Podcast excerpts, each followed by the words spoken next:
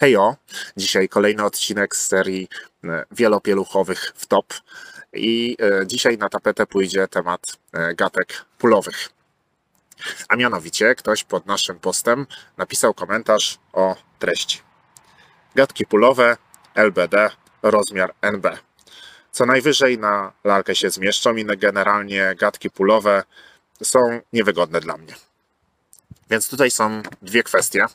E, Jedna, jeśli chodzi o rozmiarówkę. Każdy producent jednak ma inną tą rozmiarówkę i warto przed zakupem zweryfikować, czy rzeczywiście rozmiar, e, który zaleca tutaj producent, jest zgodny z rzeczywistością.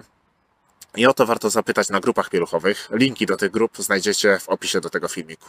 Natomiast druga ważna kwestia to kwestia taka, że rzeczywiście gatki pulowe są wygodne tylko pod jednym względem. Mianowicie takim, że e, te gatki pulowe wrzucamy razem z pozostałymi pieluchami do prania i e, nie zastanawiamy się nad tym, jak o nie dbać, w jakiej temperaturze je wyprać. Po prostu wrzucamy je razem z pozostałymi pieluchami i one e, w miarę szybko wyschną i będą gotowe do użycia.